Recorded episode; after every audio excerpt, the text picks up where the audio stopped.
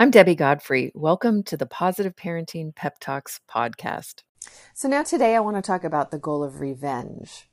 In this goal, you will be in situations where you will be communicating with your child. Maybe you've asked them to do something, maybe you're just talking about going somewhere or doing something, and they're going to behave or respond in a way that says, You're mean to me, I don't like you Dad doesn't make me do this. I hate you.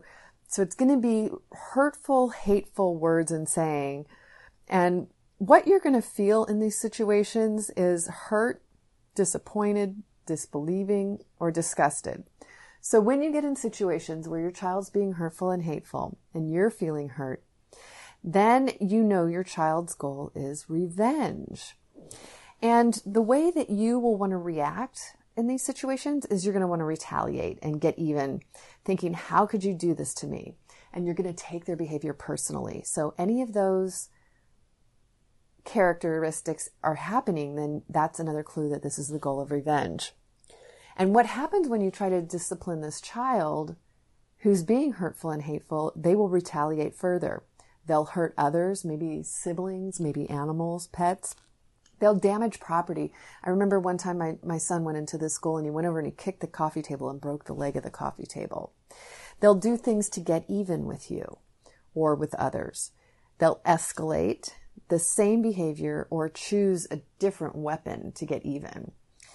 And their mistaken belief, the, the mistaken belief that why this is a mistaken goal is they've come to believe, I don't think I belong, so I'm going to feel hurt others the way I feel hurt.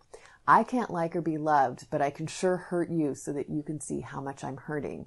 And this is why so often a child in this goal does this behavior around the parent they're closest to because they really want to show you how much they're hurting and they're going to make you feel hurt the way that they feel hurt.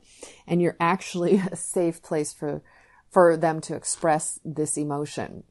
So in this goal, one of the first things that we're compelled that we we naturally would do is to hurt them back usually verbally obviously not physically.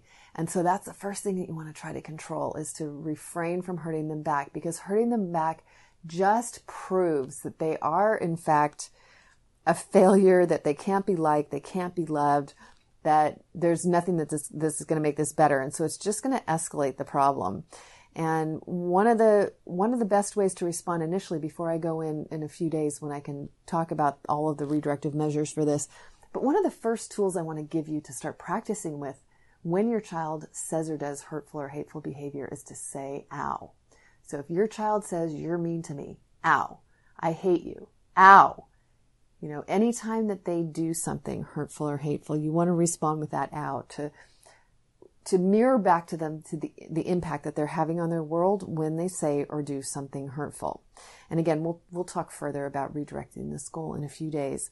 So today, look for those situations that you're getting in with your children where they're behaving in a manner which causes you to feel hurt, disappointed, disbelieving, or disgusted. Have a great day. Happy parenting. I hope you enjoyed today's episode of the Positive Parenting Pep Talks podcast. For those of you that don't know me, I'm Debbie Godfrey, owner and founder of positiveparenting.com. I hope you'll go and check out my website and follow me on Instagram and let me know about what you thought about today's episode. Did you learn something new? Were you able to do something different with your children? Did you have a success story? Those are my favorite to share. Let me know. Contact me. I'd love to hear from you. And also, what future topics would you be interested in hearing about on the Positive Parenting Pep Talks podcast? Thank you so much for being here and for all of your support. Take care and happy parenting.